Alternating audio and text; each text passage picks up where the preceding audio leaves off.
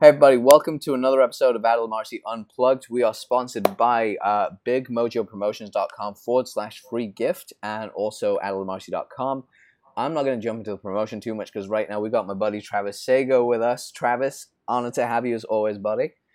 I am happy to be here, sir. For the people that don't know, this podcast is going to be one fucked up hell of a ride. It's going to be so much fun the entire way through. If you're if you're not pissing yourself laughing at the end of it, go get your sense of humor checked because Travis is one hilarious motherfucker of a guy.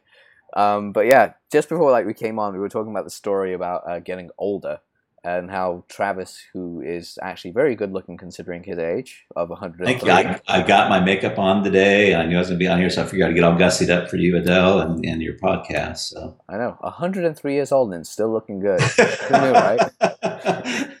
yeah, that's that's awesome. Yeah, we were we were talking about uh, how I used to like. Uh, dread getting old, mostly around the decade mark. You know, yeah. I like, oh, I don't know about this. I don't know about this new decade. You know, but then it's like, wow, I actually look forward to it now. It's like, wow, this is a really great age, right? It's just a super age to be. And I'm now I'm rolling up on um, 50. So yeah, that's a good oh shit for me. And I was just talking to somebody else about it, like, you know, 50s are awesome. It's like you make more money in your 50s, you still have your youth and vitality. And and uh, so I'm like, cool, I'm sign me up, man. I'm in for that. See, I thought you I genuinely thought like the reason I said oh shit was because I was like, holy crap, you do not look 50 or even close to that. I was like, you do not look anywhere near that right now. So that's that's some good stuff. Um, but I was gonna say, so like when I turned 25, I had this weird realization because I've been like working for myself since I was 18. I've had a few odd jobs here and there. Thankfully, they're all in retail, so none of them actually told me shave shave your face, cut your hair, none of that crap. I was like, I'll grow my hair out looking like Jesus if I wanted to. That's how we roll. Um, I've just probably crucified myself there twice now. Crucifixion joke and a Jesus joke within about 10 minutes. Break all the rules, man. Yeah, within five minutes of a, of a podcast. Let's go with this. Um, but yeah, what you call it? So when I turned 25, I realized how much of an idiot I had been for like the last like six, seven years prior in business. Going, I am such an idiot. I didn't do anything I was supposed to be doing. I'm gonna, I've got to wake this shit up. So whenever I see like an entrepreneur doing well at like before the age of 25, you have I almost have like this newfound respect for them going, you are less of a fuck up than I was. Keep doing that. this is always fun. But oh man, I'm so glad you're here. Like first of all, let me ask you, you watched Deadpool in the end, didn't you? I did. Yes, absolutely. Did you, did you enjoy it? I, I did like it. It was my favorite superhero movie ever. And the backstory is I'm not a big superhero dude at um, all in the slightest. Like it, it literally took me, his wife, his child, and my cat and his cat to convince him. Well, uh, yeah, absolutely, yeah, and uh, you were the one that, that finally pushed the uh, needle over the edge, or the the straw that broke the camel's back. But I feel like we got to tell the backstory, like why I don't oh, like superhero, because be like, oh my god, what's wrong with this dude? And it's okay if you want to think I'm screwed up, but like for me, it's like I don't like to watch a movie, Adel, where it's like the dude's already got freaking superpowers. You like, what's the point? And it's like, oh, okay, well, he's already the man of steel. He's already can like fly around, and you know, it's like I like to watch like when they don't got shit, they're when they're like fuck ups, you know, and and when they don't have shit, um, and, and but they got to do something, right? They get that challenge ahead of it, and then they get their power, like Rocky, you know, like it's like one of my favorite movies. It's like Likewise. you're just dude from the you know Philadelphia with nothing, can't hardly even talk right, and even Sylvester Stallone, his story going, you know, him doing that uh, so those, I'm getting goosebumps just thinking about it right now. Seriously. So those are kind of, but man, I just like fall asleep literally when it's like, oh yeah, Iron Man. I'm already super good looking. I'm already uh, rich as hell and all this. Stuff. Yeah, yeah, absolutely. It's like okay, now I got this big problem. So, and I know that's completely personal opinion, and I, I dig my son. My son loves superhero movies, so I'm totally cool with him loving superhero movies. And I so so tried to like them, but I just that's what it is, man. It's like just can't get into that. Uh, they already got the superpowers already. You know what? This is quite interesting that you say that because now I'm just thinking about going. There is one gripe I have about movies in general. Um, they never explain how the main character gets the good ass job that they do. like I'm not kidding. Like I want, I want to see a movie. Like I've been talking about this for years because I'm writing a book right now, uh, just a fiction book for the fun of it. It's a thriller. It's just like it, the good. Oh, guy, fiction, really? Yeah, uh, crime, crime novel. Been writing oh. for about a year and a half. It's really fucked up and dark. Like I, I gave them a copy of the manuscript to a friend of mine. They looked at me and they were like, "I don't think we're gonna be friends for like about another week." I was like, "Well, I've gotta process how violent this is." That's and like, funny. where did you Yeah. get the inspiration from this? Like, I literally You just have to get like up. in that psychotic mind, and like I don't know how you do that, but yeah. Oh, no, dude, because I, I imitate the Joker from uh, The Dark Knight, Heath Ledger's Joker. Like, because um, this is how I write copy as well. I get into my clients' minds and become them. Yeah. So I do it for like, it's why Halloween and dressing up is not a normal thing Yeah. for me. It's, it becomes like an event. Like this year, I'm actually going as Heath Ledger's like a method actor. Pretty much. it, Yeah. Oh, dude, I've got like potato peeler. I've got to answer everyone in Joker dialogue, and I can do the voice as well, which is even better. So like, go completely deranged on people, and if I get arrested, I have to like act as if the Joker was arrested. I'm gonna end up getting killed if I get arrested. So let's just not. Get, let's hope that doesn't happen. Um, but no, what I was saying was like I've always wondered that because if you notice, like sometimes the the good guy always wins, when in reality he he would actually lose. Let's be honest. Like some in some situations, the good guy would actually lose quite badly. Um, and the other one is like I, I don't know if you've ever noticed, but like with movies, especially romantic movies, most of the, I don't like them, but I've been forced to watch them when you're dating.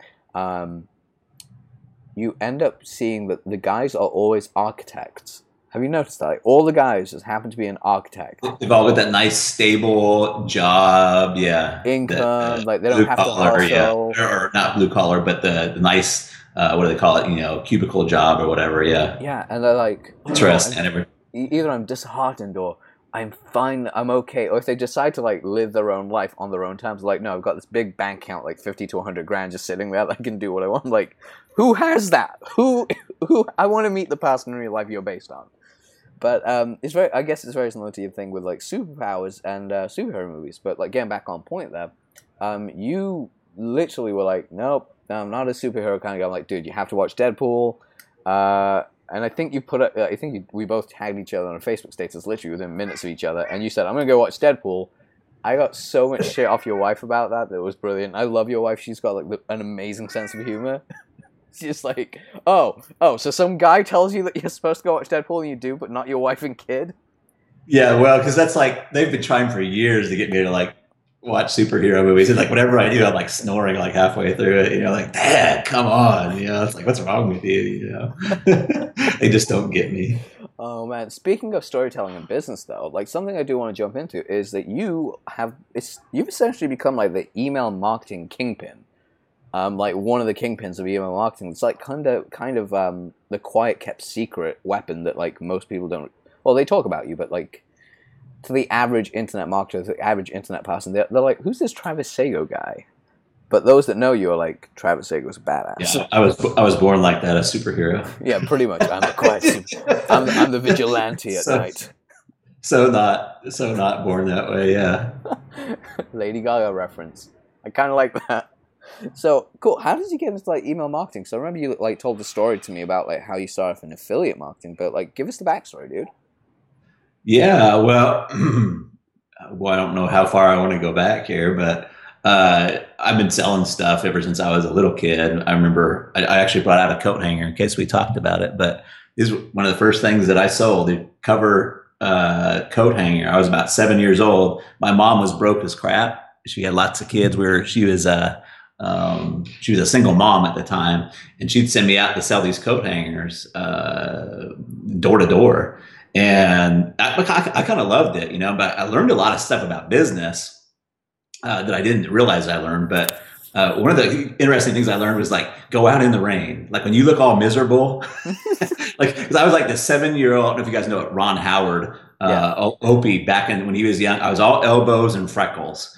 And just an ugly looking kid and just all gangly. And so I just knock on these doors and it was raining, I'd look all miserable. And I say, Hey, I had my little pitch down. He said, Hey, it, hey, you know how you get those those bags in your shoulders and your clothes always fall off your wire hangers? Like, yeah, I got the answer to that, right? So I'd go out and do that. And at first it was kind of like slow going. Uh, but what I learned is like the power of a customer. When I went back again, like because I go back again, right? It's I go back and where the hell else am I going to go? I'm like seven, eight years old. I can only stay in my neighborhood, right? I can't like expand my my my empire and my territory, right? I can't hardly. Mom doesn't want me to cross certain streets, you know. So I've got to go out and, and uh, sell these coat hangers. But I realized that people that had bought before were my best people, right? So if I had to do it all over again, I'd probably just go out and give samples, right? Say, hey, keep these for a few days if you like them, you know, then you pay me, right? So I, I, did, I wasn't that savvy back then, but so I always had uh, a love, and I, I, did curb painting and had my own lawn mowing service, uh, and then kind of in high school, uh, I forgot my entrepreneurial because you go into high school, it's like, what do you want to be? You got to be something. You got to go to college. You got to go, you know. And so I really liked electronics and math and stuff, and I thought I wanted to become uh, do something like you know in your in the romantic movies, the, the electrical engineer the electronic engineer, right? That is so cool. I cannot imagine you being an electronic engineer. like for for a lot, well, I could, but at the same time, like I can imagine you being like the goofball scientist, kind of like, oh hey, guess what? Guess what they're Dude, doing. I, I have more. If I was a cat, you know, you know, I've already been through like several lives, I think, but I have like tons of curiosity. That's what really make kind of uh, helps me with with people. I'm just really really curious about how they work and what they think about and how they think differently than I do. Um, but see if I can make a long story short there. But uh, so we didn't have the money. My mom had uh, married when I was 11. I consider him to be my father now. He turned out to be a great, great dude. Um, uh, but he was in the Navy. And so I joined the service. We couldn't afford to, to go to college. I, I become an electronics technician in the service. Um, and I, but I still had that entrepreneurial bug all that time. So after I got out of the service, uh, I ran a couple businesses, ran a couple businesses into the ground. uh, and uh, took another job as a POS uh, point of sale. I started as a technician, ended up selling the, the point of sale systems, uh, which was, if you want to talk about a hard job, go up. I live here in Arkansas, which is considered to be somewhat redneck uh, town. But if you want to know an interesting sales job, go up to a guy named Jim Bob that owns a barbecue restaurant and try to sell him a $25,000 computer system, especially back in the 90s, right? But I got pretty good at it. But long story short, I just, I just wanted to get back out there and get the bug. So I started affiliate marketing. Okay. Uh, and I, I, realized that I kind of had this um, uncool superpower. It's cool to everybody now, but it's not like, you know, it's not like, boy, this dude can really shoot hoops or this dude can really rip a guitar. But I had this kind of superpower for empathy and reading crowds of people and reading people and what they wanted. So uh, started doing some affiliate marketing. It's like, damn, this is pretty easy, right? Because uh, I just say, what is it what they really, really want? I can connect to what they really, really wanted, uh, position the product I was selling to what they really wanted, and make lots of sales. I was selling stuff uh, in the weight loss market. I was selling little giant ladders. I was selling restaurant coupons for uh, restaurant.com, I believe it was at the time. I was just selling all kinds of different stuff. And uh, I was in too many different markets. So finally I said, hey, I can't manage all all of this stuff, and I had like these little email lists going for everybody, right? Like right. all these different little email lists. So I decided to narrow down to relationships uh, and business. So, uh, and the cool part about focusing down is that you get to know the market even more. So, uh, as I got to know the market even more, I was writing more and more email, more and more communications to them. Actually listening, which is one of the keys. Um, you know, right, Ryan Levesque is doing his Ask survey right now. Yep. Mine wasn't nearly as advanced as his. I'd actually get on the phone and talk with people, right? And it's like, uh, but being smart enough to listen to what's coming through. Um, and realizing that email is a really, really had a lot of advantages over a lot of things in a lot of different ways um, on how we build relationships and sequence stuff. And people just give up on sales way, way too early. Yeah. Um, because they I think can, it's like right at the start, right? They're like, oh, if they don't buy right yeah. away, they never want to buy anyway. Yeah. So let me give you an example because I really want this to be useful for your your people too. So I use this metaphor all the time. So let's say we're trying to sell a hammer and the way most people sell a hammer, it, let's just use email. It is, uh, it's just one medium, right? But the way most people sell a hammer is they say, Adele, you should buy my hammer. It has an alloy head, which is better than the lead heads because it won't rust, right? And that may be email one, right? So you're like, okay, well, that's pretty interesting. But then email two comes around. It's like, dude, have you bought my hammer yet? You know, uh, it's got uh, aluminum handle rather than a wood handle. That way you don't get splinters in your hands, right? And he's like, okay, that's cool, but still not ready for the hammer, right? So then email three comes around. They're like, dude, still haven't bought my hammer yet? You know, we've got a special claw on the end of our hammer. You know, and so like, how many emails can either the writer send out like that, or can the person the, read? The person read of those, right? So one of the breakthroughs I had, um, and I'll get to the really, really big breakthrough, but one of the small breakthroughs I had was um, there's a different way to, to do this. It's like look at what they're using the hammers for and talk about that, right? Um, so I might say, I might have one email that goes out says, Adele, are you building a birdhouse this weekend?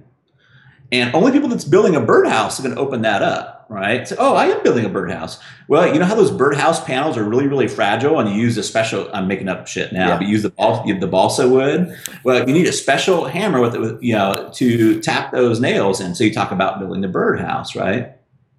The next day, I might say, "Hey, are you remodeling a bathroom this weekend?" You know, and then the people remodeling a bathroom open up, right? And I talk about how this, you know, remodeling a bathroom. Hey, you know how um, those tiles you get them stuck and you can't get them out, and you're pounding and pounding on them, and then, then you damage the concrete and everything. This has got a special claw on it that will help you pop up those tiles, right? Well, there's about a million and one uses for a hammer, right? So, like email three, maybe, are you sick of your wife yet? Right? and I might, I, I might talk about dude, you need to get this hammer to murder your wife because it doesn't leave fingerprints, right? One thump right on the back of the head should be out like a light, no fingerprints. You know, just make sure you have an alibi, right? But there's a hundred, you know, a million and one uses for a hammer. And this is one of the breakthroughs I had where I can I can convert 10, 15, 20, even 25% of my entire list on a product over time, right? Yeah. Um, by segmenting that out, understand the symptoms and what they're trying to do, and making it, of course, fun and entertaining. But we'll get to the big breakthrough here in a minute. But that's one of the big breakthroughs. It's like most people like they'll do a launch or they'll start selling a product and they'll sell it like the hammer, right? Hey, dude, have you bought this yet? You bought it yet? You really should buy it. If you were serious about pounding nails, you would totally buy this hammer you know, and hey, you know what? I'm gonna put it on sale, right? Okay, I'm gonna put it on sale. Now will you buy it? No, right? So they do about that for however many days, and then it's done, right? They're they're done selling that product or whatever, um, or that service or whatever it, the coaching or whatever it is. When they don't understand that there's a parade of life, um, the person that wasn't building a birdhouse yesterday, maybe building one next weekend. Um, you know, I get people that, that come to me all the time that were the, common stories. Hey, my business was really kicking ass. Uh, I was getting all this traffic from Facebook, and then either the, the, offer stops converting or Facebook bans their account. You know, but the parade of life. Hey, last week they didn't need me. This week I'm their savior. Yeah. Uh, so that understand that kind of parade of life there. So I'm gonna shut up for a second, just let you oh, dude, that that is like insanely cool. I actually love the fact that you have this entire sequence because while you're talking about this, my brain is launching into the idea of, oh fuck, I've actually done that before. like I've been the writer that's done that before. I didn't start out a superhero. yeah, you built your power set. But it's interesting because, like, um, so I'm launching my story selling blueprint right now. Like, I'm still creating it, so I'm doing pre-sales for everything. Uh, tiny ass list of response. Like, the open rate is really well, it's really good considering I've not mailed them for like five months.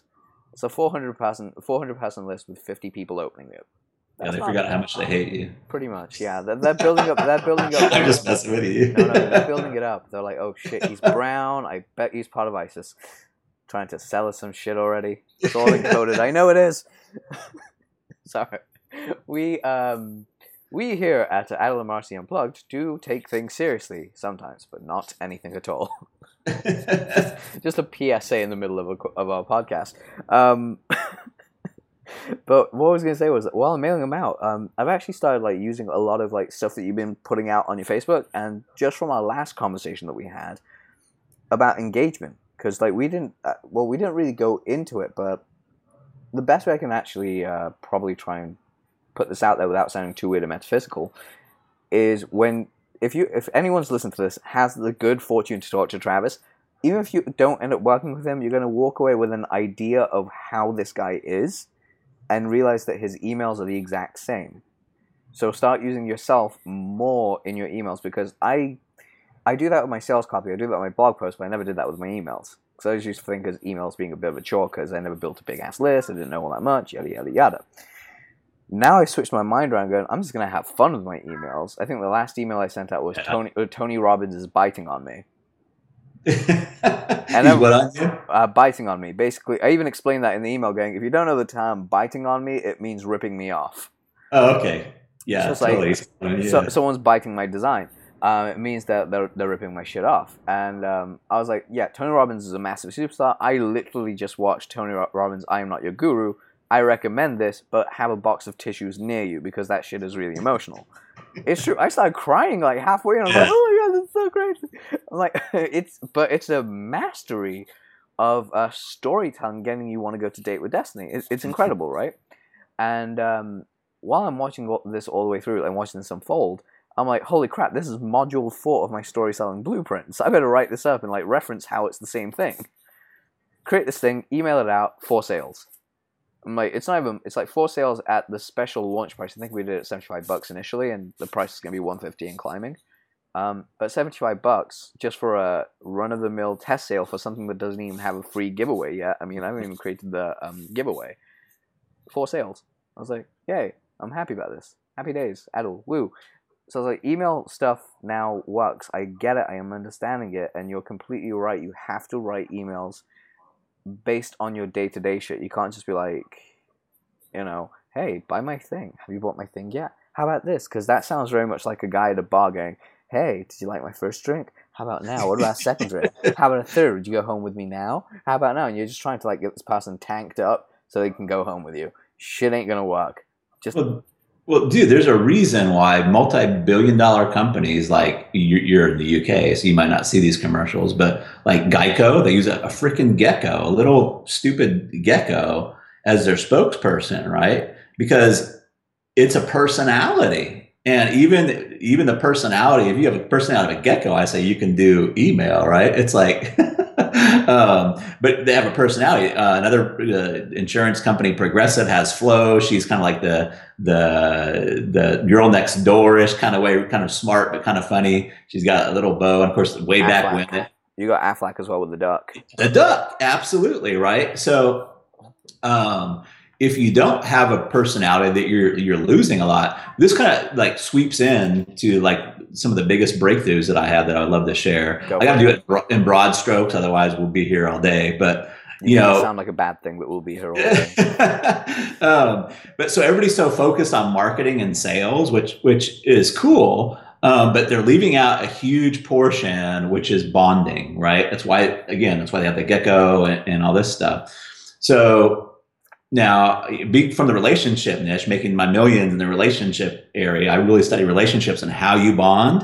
Uh, and a lot, you know, Mother Nature made bonding really, really simple. hmm Uh, otherwise, we'd be have screwed up. Where if bonding was hard, we'd be, you know, like you know, mothers wouldn't love their little ugly kids, and you know, kids wouldn't love their crack mothers, and so Mother Nature made bonding really, really simple. I'm not going to go through all the bonding principles, but what I think really screws up a lot of marketers, especially email marketers, uh, is thinking that somehow massive amounts of content is going to build that bond for them. Um, it's like, hmm, and I do this in my workshops. I'll start handing people a book. I'll say, I'll hand them a book. It's like, how do you feel about me right now? It's like, oh, this book's pretty cool. And I'll have another one, another one, another one. Pretty soon, I got this stack of books. I'm like, and they're like, oh, Yeah. I'm getting overwhelmed, right? And one one guy, uh, he's a Jewish. He's like, I've got Jewish guilt now. He's like, I actually feel guilty, right? But nobody's ever built a relationship on dropping off tombs of content, right? Yeah. So we kind of do that uh, as marketers and stuff because we think that's how we build a relationship and a bond. So here's the big breakthrough that I had that really like eliminates a lot of content. Part of it is revealing your character in day-to-day situations so they know you but one of the the cornerstones of uh, relationship building is value but value is not about content. Mhm. so here's the biggest shortcut i learned and kind of took me with uh, is way different that nobody's like teaching this and what's different about that is what moves the relationship forward what moves the conversion golf ball closer to the hole everything better than anything else is an insight. I call it a braingasm. It's a little aha moment. Uh, they go oh and they see their world a little bit differently Uh, it doesn't have to be big, just a little aha moment. It's like, oh, I get it now on a little bit better level. Yeah. And what's more fun to do that than through metaphors or little stories about our life? Um, and then when we tie those stories and metaphor to have the little aha moment, then they're like open and pre-framed for whatever we want them to do next. And this is way more than just email. This works in phone conversations. It works uh, in VSLs on my VSLs. If there's no brain, the bigger the brain gasm, the bigger uh, the bucks are going to be. The bigger the brain gasm, the bigger the bucks. Um, and so having that insight and that aha at the same time, you're revealing something about yourself, especially over time. Um, then you're moving that ratchet up, right? You're like, oh, they're getting a little bit closer, a little bit closer. That golf ball is getting closer and closer to the hole. Yeah. To where if you're even if you're selling high ticket stuff, all you do need to do is tap it, right? Uh, I remember the first time we sold high ticket from my from my list, my salesmen thought they were freaking geniuses, right? Because like, dude, we had ten calls today, we closed six of them. Um, I'm like, guys, I love you and you're doing a great job, but these guys are already at the hole, man. They're, I mean, they're like preconditioned to buy, right? And so part of it is that that ratcheting up effect, and that's one of the reasons why email is so great is because we have the ability to ratchet up um, incrementally incrementally, right? Until they're so close at the hole that yeah. I sell I sell thousand dollar products, two thousand dollar products using nothing but an order form, right? Matter of fact, putting a sales page uh, in there is actually like taking a nine iron out and the, the ball's two inches from the hole and swinging as hard as you can, right? We've actually seen it decrease conversions because a lot of the ratcheting up, uh, the gradualizations done in the email, so they're ready to go. They just land on the pay, on on the sales page. We have a little desire piece I call a G3 order form for a gimme, gimme, gimme, and it just tap just taps that ball right inside of the hole. Okay, so I'm curious, what does that G3 order page look like? Is it like just a summary of what they're getting and then an order form, or what? it, it's specially written. It does look like a, it's like a little bit of an advanced order or a detailed order form, but it's it's old school. It's like uh, yes, Adele, I'm ready to stop trading my uh, time for dollars and get a big ticket product to sell. So I can, you know, do. So it starts out there, but then we start. To, we don't talk about you're getting six modules with 48 hours of. Yeah, that's all. Yeah, right. Yeah. We we take them into the experience. The best way I can explain it is like if I was trying to sell you an orange, I could talk about all the data and the facts, or I can say, Adele, let me hand you this orange. Can, feel the weight of it. Put it in your hand. Can you feel the weight of it? Do you feel the coolness of the skin? Now, I want you just to bring it to your nose slowly. Just take a whiff in. Does it tingle your nostrils a little bit, right? So we're get what we're doing is we get all the five senses. We're, we're kind of uh, I don't use much NLP because I really don't know a lot about NLP, but NLP guys say you're future pacing, but we putting the product in their hand and getting them to imagine their life with with our product in their hand is as much tactile sense as we can, and uh, moving moving them away from Hell Island selling escape from hell and entrance into heaven at the same time. Yeah. Uh, that's what we're kind of doing with the G3 order form. But it's mostly what I call a desire piece. Marketers are really good at getting attention and even generating interest, but where most of us suck at is desire. desire. They don't know how to build the desire. See, I'm glad you said that because that's something I didn't know. Uh, again, brain gasm right now. The little, little awesome. yeah, little had second one today. The first one was about the emails. About after speaking to you about that the second is that that's actually um, that's actually how I'm right uh, how I'm like when I write ad copy. That's actually what makes me stand out. Um, is I look at it and go, how can my clients and people a make money, but more importantly, what's what problem is it going to solve? Because having ten thousand dollars in the bank is a great thing. Don't get me wrong; it's amazing. But is ten grand really going to solve all your problems, or is it going to cause more problems? Because you know sometimes ten grand in the bank can be a bad thing, especially when you're like claiming you don't have money and you go to the bank and there's like ten thousand dollars. Then you're like, oh crap, I've got to loan you money, or I've got to pay back these back taxes, or I got to do something. Mm-hmm. I'm not saying that's a it's a good thing that you're not doing it, but I'm saying sometimes it's just the wrong time that you. Yeah, well, here's the, I always talk about is like you always have money problems. Yeah. you just trade them in for different ones, right? Exactly.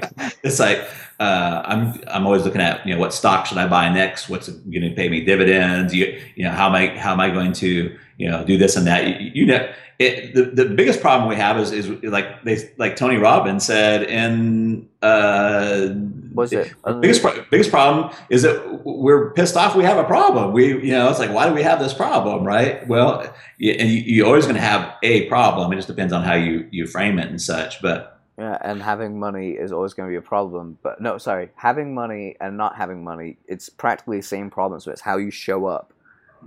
Like you Yeah. can show up to your problems in like a crappy ass car or on foot, or you can show up in a limousine. Well, here's the thing: is I, I've I've been to uh, conferences uh, and hung out with people that have you know millions in the bank, and they're just as scared as shit as anybody else. Um, but here's kind of the the thing that um, I talk about is it's because they're putting too much, they're giving money too much power. Yeah. Um, and I say like, what's more important, uh, money or oxygen? And like, well, obviously oxygen is. Mhm. But then I say, well, why is it that you're not freaking out about oxygen? How come you're not storing oxygen? How come you don't have oxygen tanks and you're not storing oxygen and you're not freaking about how much oxygen you have all the time? If oxygen is that much more important than money, how come you're just not worrying about oxygen? Well, they say, well, first thing is that well, it's all it's all around us. It's abundant. I can have as much as I want. Well, so is money. money is abundant too, and, and no, usually nobody figures it out, but uh, I said, the reason you don't worry about oxygen is because you freaking know how to breathe. Once you understand how to understand people and understand what they want and how to give that to them, then you know how to breathe money and you just don't worry about it anymore. And you find out you find something you do that you love and the money stacks up, your chips stack up because you're just going out there doing your love, but you're, you're giving people, and you know you understand how to breathe. I, I quit worrying about money when, once I said, you know, as I have this saying. It sounds a little ruthless, but as long as people have problems, I'm going to have a paycheck. Yeah. and I don't think people's problems are ever going to go away, right? So, as long as people have problems, I'm going to have a paycheck. I'm totally good. Um, That's surprisingly similar to the motto I used to have when I was like 21. I was like, but I'm a little slow, so no, no. My, my whole thing was that um, as long as people have shit to sell, I'll always have a job. yeah. They're like, why? I was like, well, take it this way, because I used to get asked, uh, why don't you learn a skill like in business? Because I'm like, I'm, I'm obviously mostly Asian and from a very, very diversely ethnic family, and uh, I gotta tell you, there's no ethnic family that I've actually ever found that actually um, doesn't push their kid to go to school, university, get a good job, and shit like that. I used to get asked by like my aunts and uncles, why don't you go to university? I mean, you got like this high level IQ, you failed your exams, but you can go take them again and get entry to a really, really good like university over here. And I just looked at them and said, honestly, what happens if the apocalypse came tomorrow? Like that's a little bleak. I don't want to think about that. I was like, yeah, but if the apocalypse came tomorrow and all industry, all tech, everything that we've built up, everything that you want to push me to, gets completely wiped out. The drug companies are completely forced under. Medicine is like we're going back to plant-based medicine and stuff like that. Everything we go back two thousand years. Who do you think's going to survive? Like, what do you mean? I was like, do you think I'm going to be living happy and wealthy with lots of food and shit that I want to have, or you? She goes, well, what do you mean? I was like, I sell. There is someone out there that wants to sell their shit to someone else that needs it, and they Mhm. don't know how to do it. I know how to sell stuff, either in direct mail form or in door to door or on whatever communication we've got. Hell, if we need to use pigeon sales, I will use pigeon sales. At the end of the day, I know I'll be okay. She's like, that makes a very good point. That was the day I got my aunt on That's my awesome, side. I was like, that is Yeah. that was my argument to win my aunt over to the side of like letting me do what I wanted to do. But going back to it, there was something I did want to ask you, um, and it kind of jumps towards lead magnets because I know a lot of people, include myself included. Uh, there's a lot of people who have really good knowledge, but they don't know how to put that into a lead magnet. So, like, how do you personally like approach the lead magnet situation? Because some people go do it for like five minutes long, like a ten minute video or a five minute long read or something like that. Or um, people say give out as much crazy good content as possible. I know I want to ask you this because you have the whole piece about value and Mhm. um, bonding. So how would you do it? Or how So, do you do it, right? Uh, I spend a lot of time kind of talking about this, and so I'm trying to figure out how my brain's going. How can I narrow this down? So most of the trouble, most of the trouble with with lead magnets is because you really don't know your market that well. Um, because if you knew what they wanted, it'd be easy to put it in front of them. Um, uh, and at the same time, from a marketing standpoint, though, what I found the best lead magnet it gets a good opt-in rate, but what it does more than that is it it moves the sale forward in a really cool way. And I'll give you an example. So I've made one of my big, my first big, big successes was helping um, people that have, I call them suddenly single, right? They got the Dear John letter, letter they've broken up, um, and they, they they want to get back together with each other. Um, I it's kind of interesting. I'll keep it really short, short. But I was trying to figure out how to sell more Match.com and Chemistry.com, and, and it's, it's really, really it ties right into the lead magnet. Okay, so I was trying to figure out how to sell more Match.com and all the dating keywords. Either they're SEO'd up the wazoo, or they cost like five dollars a click, even back in you know 2005 2006 but i was like what are bringing people to these dating sites? And i realized was and most of them are coming off breakups or divorces. And there's hundreds of thousands of searches uh, and all that there's like nobody on those keywords. So what i did is i started up a breakup advice column. And my whole goal was to help them get over the breakup and then I was going to lead them to match.com, chemistry.com, because I could get clicks for like six cents where everybody uh, on the dating keywords like paying five and six bucks, right? So I was getting little seeds and planting them and nurturing them, watering them, and going to take them forward. So, so that was a lead magnet, right? So, hey, going through a breakup right now, let me help show you how to get over the breakup. Uh, it was a breakup advice column, right? Because they're in that, they were in that in that pain. And that's what they wanted, right? If I would have started out with, hey, let's go back into the dating game, it would have been too big of a leap, yeah. right? too big of a step. Um, so I built massive list off of that, uh, off Facebook, off of, I was like one of the first advertisers on Facebook, off Google AdWords and, and, uh, but I was smart enough to listen. And I was getting all these messages all the time. Man, we just broke up for a stupid reason. And, you know, I really just want, it was dumb. And I just really want to figure out a way to get back together. Right. So I'm trying to keep this story short, but oh, go for so, it. Dude. Keep it as long so, as you need to. Uh, I came up with a product called Magic of Making Up. And serendipitously, I've always been really good with relationships, but I was the common guy. Right. I understood part of what these people, with what they were going through was they would break up and everybody and their brother would say, Oh, forget forget about her. Go, you know, uh, there's plenty of fish in the ocean. You know, you're being ridiculous, right? So one thing they wanted, all they, one of the things they wanted was an ear. They wanted an ear, and they also didn't want to sit through three years of therapy figuring out, you know, what this was. So I was the common, average, everyday dude, wise dude that, that had an ear, and I understood about bonding, and I even talked about that in my marketing was, hey, I kind of make licensed relationship therapists pissed off. I would get emails from them, right? Um, because, you know, I do in a few minutes what it takes them three years to do. You know, it's kind of my positioning on that. Um, but as I was doing a lot of, lot of campaigning and advertising for that, uh, I come up with, so where are my people at? They've gone through a breakup. Um, they, they, actually literally become temporarily insane. Their their their chemicals, everything, and they'll do. I was I think I'm the first person to uh, coin the term text text message terrorism.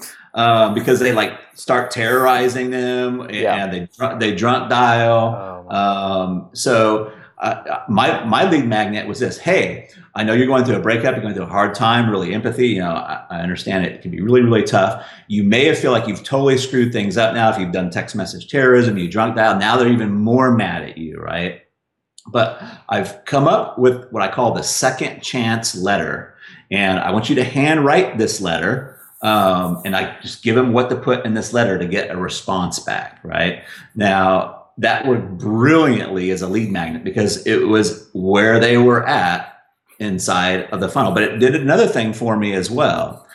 It typically got a response back from people, which was, I call this the small, meaningful success. Most people go too big in their lead magnets. They, they go too big in their lead magnet. So if I would have said, hey, uh, put your name in here, I'm going to show you the, the five steps to get back with your ex that would have been too big of a leap, right? But right now, I know what you're going through. You've, you've text messaged, uh, terrorized, you've drunk dialed. Let me give you this this letter you can write and literally I, have realized if you can get to do something in five to 15 minutes that's ideal the less time as possible.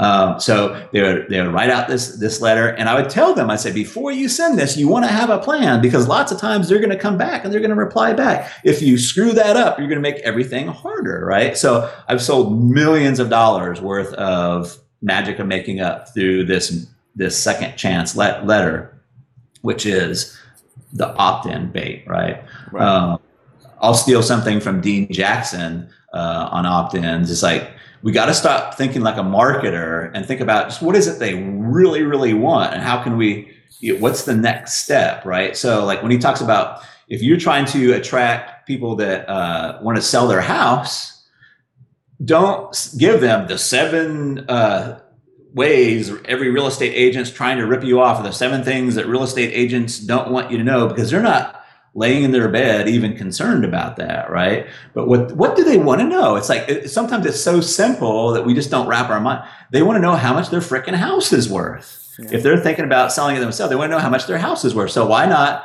if you're selling your house on boca raton say Hey Adel, are, are, you wondering how much your house is worth in Boca Raton? Put your name and email here. We'll send you a listing of what the the last 10 houses or what the houses have sold for for the last 10 months in the Boca Raton area. Okay, that's a, that's really really great, you know. Uh, so you just kind of give them what they already want. Uh, Dean Jackson has a saying. It's like, you know, is it is it uh, are you showing them whiskers? Or are you showing them cheese? Right? They just want the cheese. A mouse just wants the cheese. You start showing him whiskers, like I'm going to give you the seven deadly sins of a real estate agent or whatever, or the seven things the real estate agents don't want you to know. That sounds more like whiskers, right? That scares the mouse away. But if you just give them a, a trail of cheese, um, it's really simple to attract the mouse. Yeah, for the people that are like wondering, what the hell am I doing? I'm actually grabbing my journal and writing shit down because like I I'm like getting a dude that makes me so happy. You know, just as a side note, what I want on my tombstone, uh, uh one of my, my epitaph is "Made the light come on." That's my favorite thing is giving insight and braingasm. So that's like one of the uh, the best compliments you can give me right there. Oh, awesome! That and the fact that you don't look like you're 102. Thank you. But are you curious to know what it is? Should, actually, do you mind if I shout, or do you want me to pause the shit thing, tell you, and then come back on? However you want to do it, dude. I'm, I'm good easy. either way because like it's actually to do with my story selling blueprint uh, program. Because like the giveaway I did, because I listened to a friend of mine, um, he was like, "Yeah, just do this whole thing where you do like five places you can sell shit from. Uh, you can use your story to sell shit from, or like to promote your story." I was like, "Okay." I was. It, it's never taken me so long to create a lead magnet before. I was like literally there for ages. Like, what am I doing? I, uh, why do I not like doing this? But right now, like you saying that, I'm just thinking, okay, so my my actual market is business owners they want to sell more of their stuff, right? Uh, where where are they right now? Well, they don't know how to stand out of the crowd. So what's the first thing you do? Create a lead magnet that says how to stand out of the crowd using your story, or actually how to stand out of the crowd in like three minutes. First thing, tell your story. Here's how you do it. Yeah. Da da da. Follow up with an email sequence, and then just be like, "Oh hey, by the way, if you're interested, I've got some more stuff that you can buy." Yeah, absolutely. I used to. Um, you can come at it with different angles too. When I was in the weight loss market, here's the thing: I call it the producer mindset. We won't get into it, but you don't even have to create this stuff. Um, so I would um, do weight loss calculators, and this was before we had a lot of apps. Yeah. Um, I do weight loss calculators, and you got it free off like CNET download or whatever. I say, hey, get your free weight loss calculators, put your name and email in there, right? And then they'd come on. I just have a little video. I say, hey, so here's how you do it. Here's the URL. You download it here. Let me show you a few little things right here. And so it wasn't even my software, right? It was just free software they could get. Um, I just showed them how to how to get it, right? So it's like, uh, you know, you don't have to create everything. You can just like produce too. So um, I remember a really great example. Uh, this is a Perry Belcher example uh, that he was selling like uh, thousands and thousands of dollars of this uh, uh, bed mite. Uh, the way to get rid of your, your the, the the mites in your bed, like the little bed mites, what they call yeah. those? bed bugs, essentially. Bed bugs, yeah. And his main sales piece was a YouTube video that he didn't even create himself. He just found it on YouTube and he embedded it. It was like did such a great job of scaring the shit out of you about bed about bed bugs. He just put it on it on a site, right? Um, and it's like, wow, that's you know. So it's like half the stuff, you know, kind of unleash yourself. If you unleash yourself saying I have to create it, then you can get sometimes uh, get different ideas and different angles coming in uh, on what you're trying to do. A great story is uh, it wasn't really an opt-in; it was more of a loss leader, but uh, the guy that sold guitar training courses and expensive guitars. He found out that people there's so many searches for guitar strings um, that he would just like he set up a guitar string basically company, uh, sold people guitar strings, right? And because they wanted it so bad, there was not, not a whole lot to it. It was a loss leader, but now he's got this big list of buyers of guitar strings that everybody else is going after antique guitars or guitar, you know, buyers like for five dollars a click. He's getting all the guitar string people for you know pennies a click, you know, oh, and doing really, really well. Yeah, of course, you can just, you know, correct email follow up sequence with that, and you've got yourself like a whole bunch of buys for guitars and other things because, yeah. oh, hey, I want to get a new guitar. Which one should I get? It's like, oh, are you contemplating getting a new guitar this week? Well, da da da da da. You know, you got the yeah. strings for this. Let's go. Your strings that you bought work with these guitars. I helped a guy that was teaching guitar lessons, and his his ideal person was a guy that was forty years or plus um, basically, a guy like me that's I keep telling myself I'm to play, I'm to learn how to play guitar, and I never do. Um, uh, but so I said, well, well, look at this. It's like, of course, people are onto this now, but uh, uh, at the time there was like all these guitar tabs, right? Guitar tab. And I said, just pick out all the silent songs that 40 plus year old guys would be playing because they're just all looking for the tabs. If they're looking for the tabs, more than likely they don't know how to play guitar, right? So we just started putting up tabs and showing them how to. I know I saw that guitar back there. My little ukulele uh, of power. Oh, it's a ukulele. Yeah. See, I can't even tell what difference between a guitar and a ukulele, but um, yeah. So there's lots of ways, but it's really about like stop being a marketer and just look at what the hell they want for opt-ins, right? What is it, and how? If you want to, to be really, really powerful, how can you move them to the next step with your opt-in, right? Boom. How? So once they have the, the second chance letter, it's like boy, I wrote that, and now that even now they're getting response back, which was the meaningful result. It was getting a response back, not getting their ex,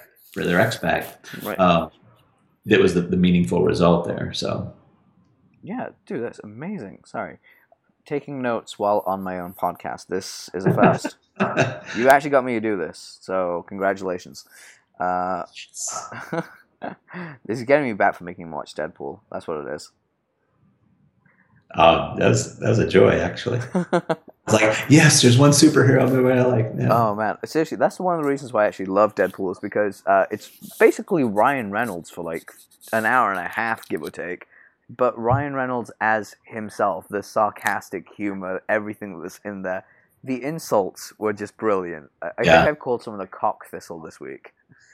I was like, I've never had this insult before, but it's so amazingly pungent. uh, pungent. I just love it. Um, and by the way, I was going to say if you if you are thinking of learning guitar and still find that too terribly uh, painful, uke. Seriously, pick one up. They're super easy to learn. You can pick it up in like two hours. Interesting. That will kind of like be a, a stepping stone onto the guitar. Exactly. Yeah. Because um, I started. I just had a little. I just had a little brain gasm now. Yeah. yeah. One for, like 10 on my side for the your one. It helps catching up. But um, I used to play bass and drums um, when I was younger. But after I broke my wrists a bunch of times, uh, I actually stopped playing instruments. And I picked up piano last year in 2015 on a dab, by the way, which you never want to do. You never want to pick up an instrument on a dab because it's it's a very hard thing to do. But I did it, and uh, I I lost the bet, but I got decently good at piano.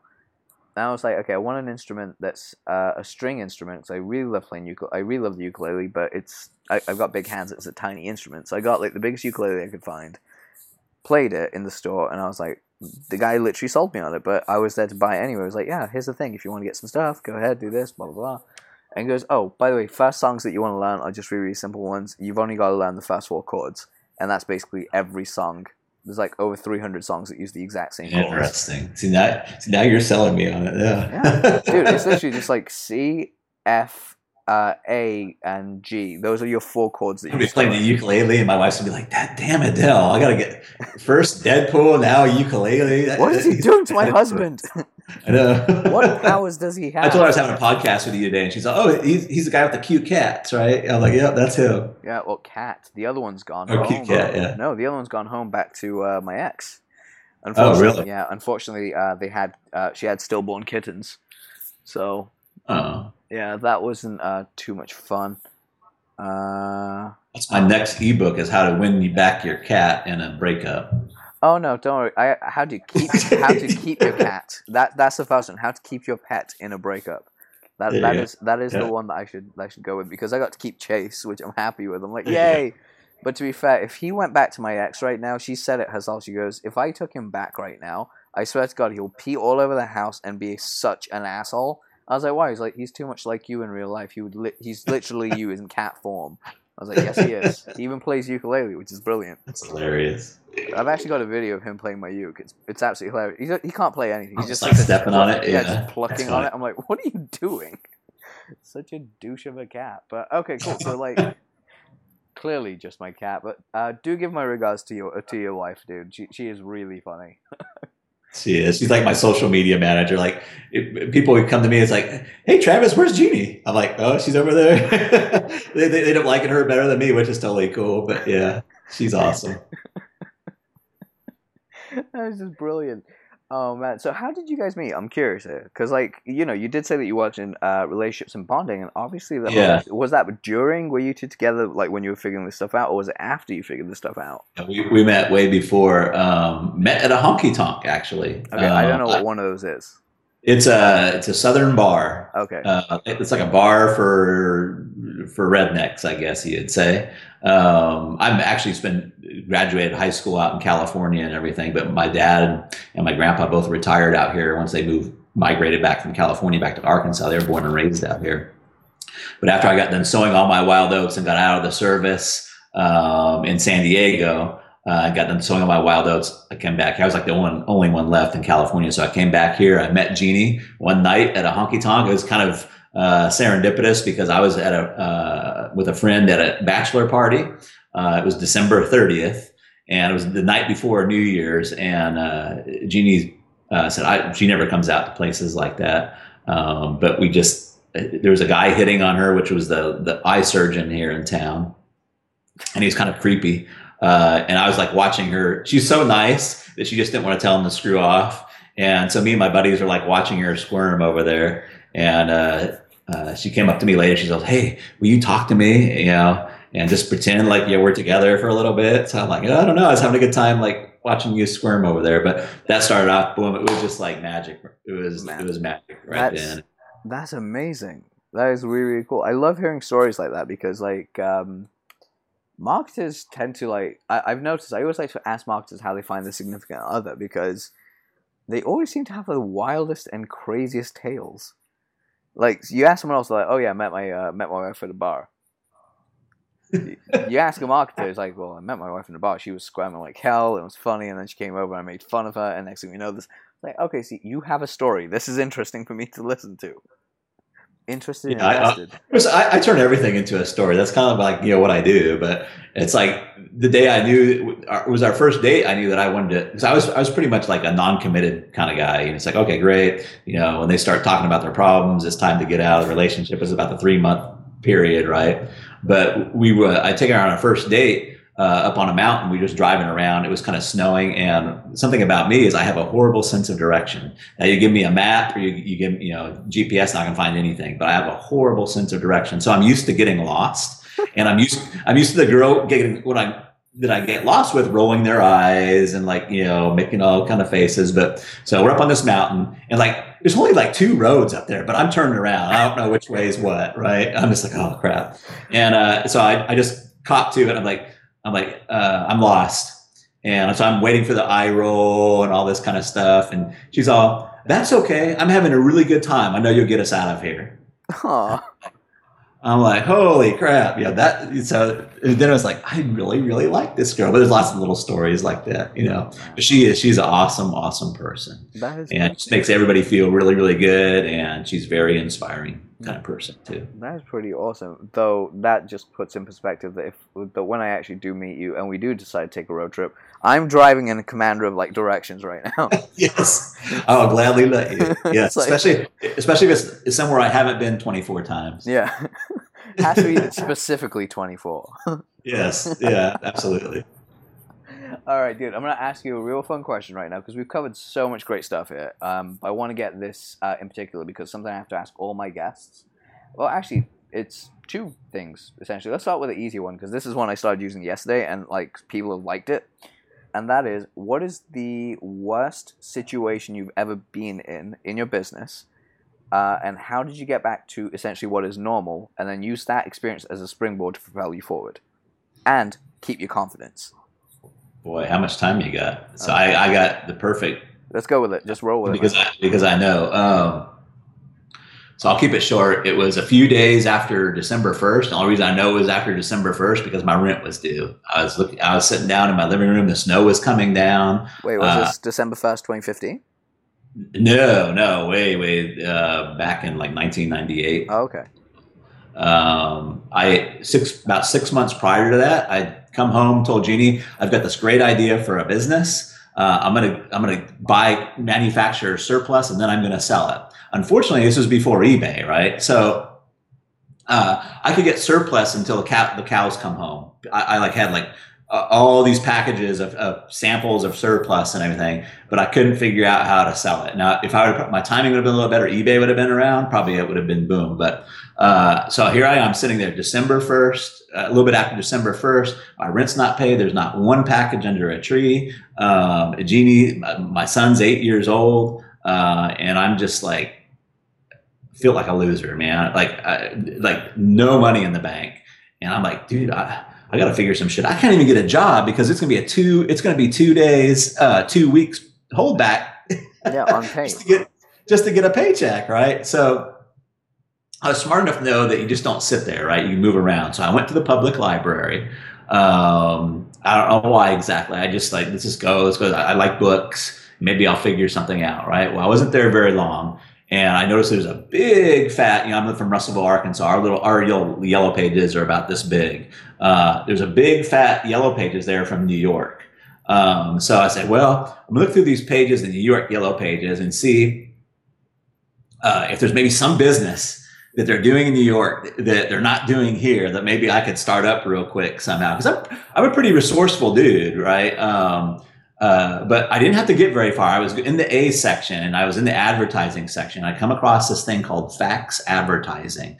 Well, what the hell is this fax advertising thing? Well, uh, apparently what they do is like they get all the fax numbers from the offices and their biggest customers were restaurants. So they, they'd send out all the daily, the lunch specials uh, and it didn't cost them anything. There's no printing, no anything. And it worked really, really well uh, because there was no printing. It was going to exactly those people. So long story short, I'm like, I don't have time to figure this shit out. So I just got a copy of Microsoft trial version of Microsoft Publisher.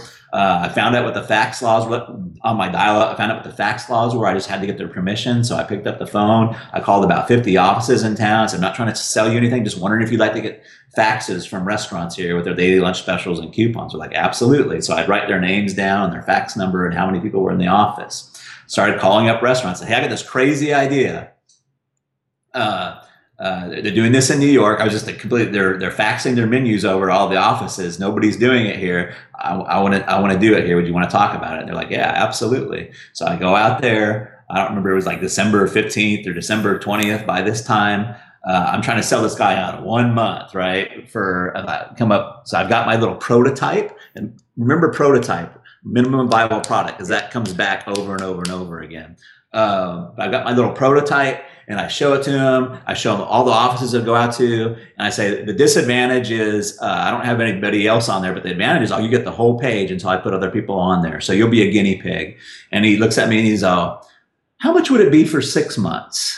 And I'm like, holy shit! So I don't remember like all the gyrations I went through, but all I remember, uh, he wrote me a check for seven hundred dollars and that was the best $700 sale I think I've ever freaking made because it got my rent paid. This was back in the 90s and we just lived in an apartment. It got my rent paid, put a few presents under the tree, and it launched a business which turned out to be uh, pretty successful uh, here in town. But the lesson that I learned from it, I still use it to this day, is I don't want shit until I know it's going to work.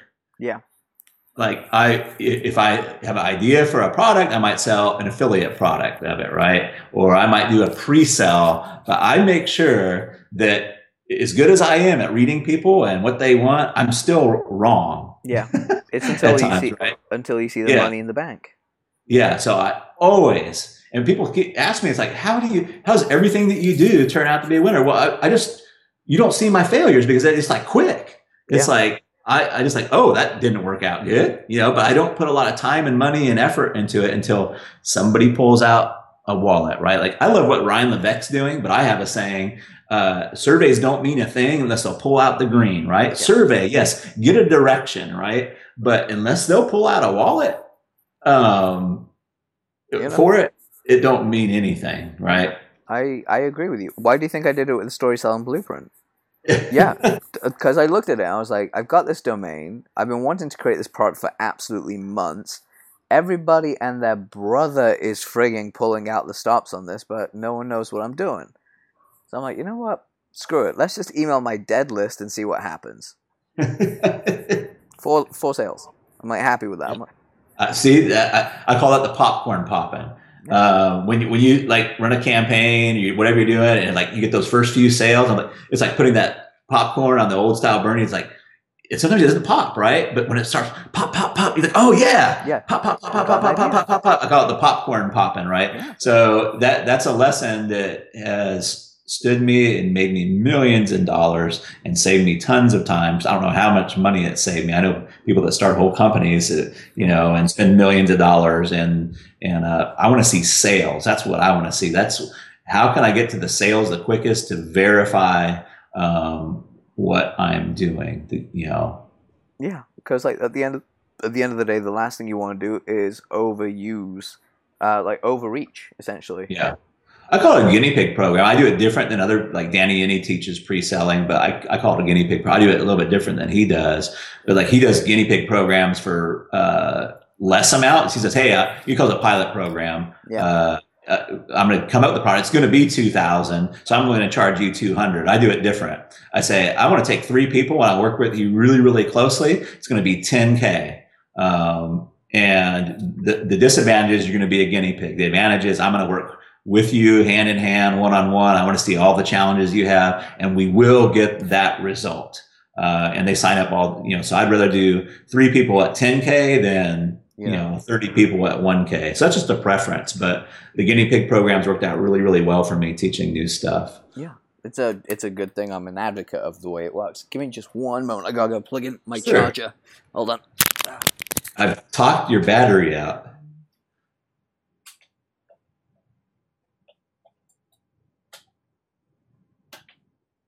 And Kermit's looking tired. All right, and I'm back. So I was gonna ask for the second. I was I, I was, I was riffing comments while you. I was like, I've talked his battery out, and Kermit is looking uh, tired there. And Oh, this isn't Kermit. This is Snoop Frog. oh, Snoop Frog. Okay, Snoop Frog. I, I stand corrected.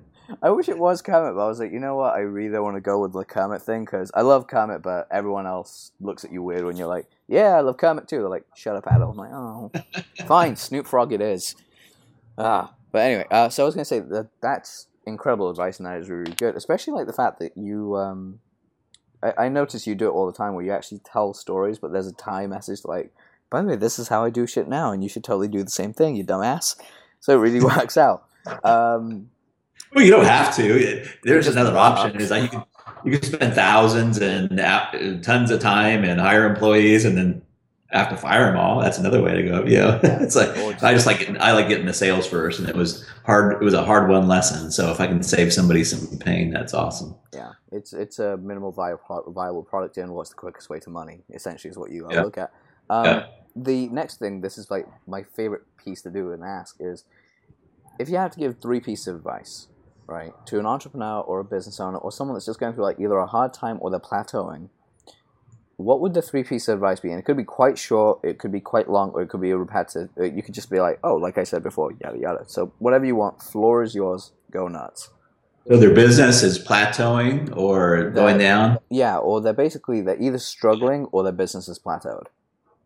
It's interesting you asked that question because um, I get that question a lot. Um, and I, yeah, I run the Mojo Mastermind. I call it the Mojo Mastermind. It's only about 25% of people where their business was going up they say hey i want to make my business even greater usually what happens is their business is going sideways or it's tilting down they've, they've tried everything and they feel like they've lost their mojo they begin to think it's them so the mojo mastermind because we kind of deal with that all the time but usually uh, most of the businesses i would say almost 99% of the businesses typically uh, the first piece of advice is, is uh, your sales are going down for like one of three reasons. One, you're not making enough offers. Two, you're not making big enough offers. Or three, people are rejecting your offers or you're not getting conversions.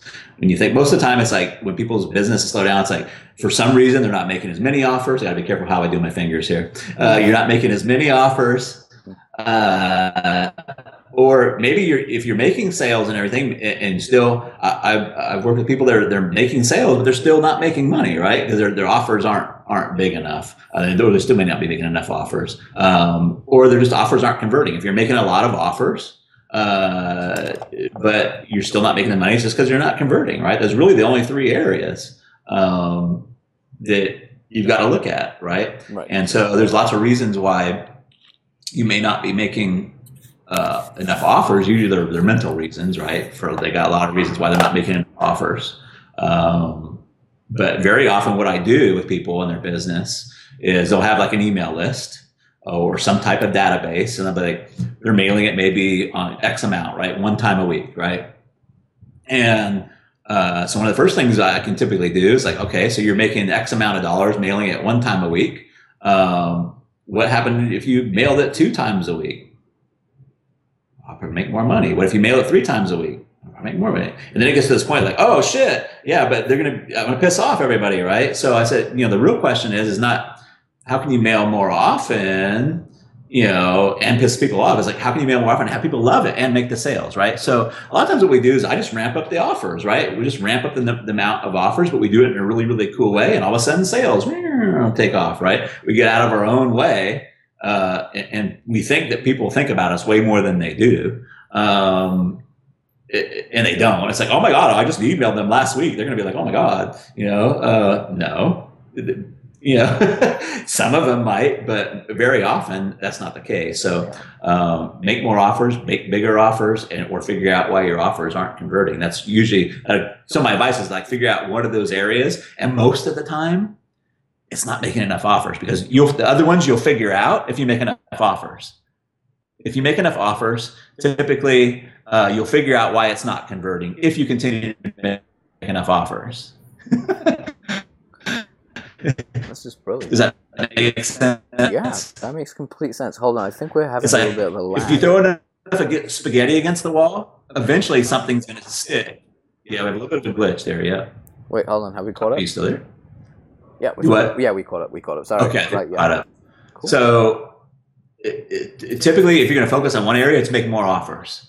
Um, because a lot of people, you think, wow, you, you figured out some really genius shit, man. I'm like, no, I threw spaghetti against the wall. What I did was genius, was just being smart enough to look at which noodles stuck and throw more of those kind of noodles. And that sounds funny to say, but so many businesses I fix, it's like, well, um, I did a webinar uh, last last month, and we did this many many sales, and so now I'm but I'm kind of stuck now. Like, we'll do another webinar.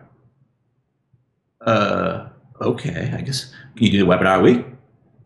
Uh, okay, yeah.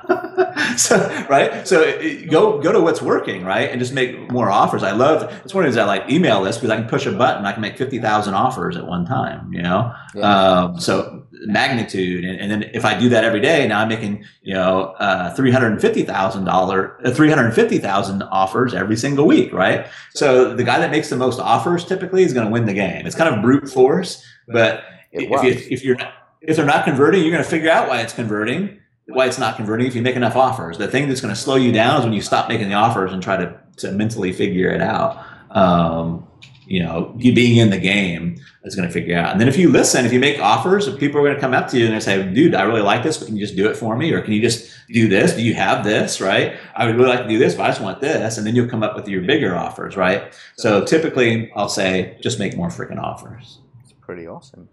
All right. Dude, uh, thank you so for being here. Oh yeah, let, me Wait, get one hold more on. piece. No, of that was it. Like you we said- went two. We went two. I thought you gave three or more because I was like, he's Yeah. like, well, that was just kind of all what. So where, that's where your problem is. That's advice piece number one. I completely, Uh, I, I completely jumped the gun there. That's okay. Uh, the second piece, I'll be, keep it really, really uh, quick. Uh, and this is really, really deep. But if you think about it, your freaking identity and your role are two different things.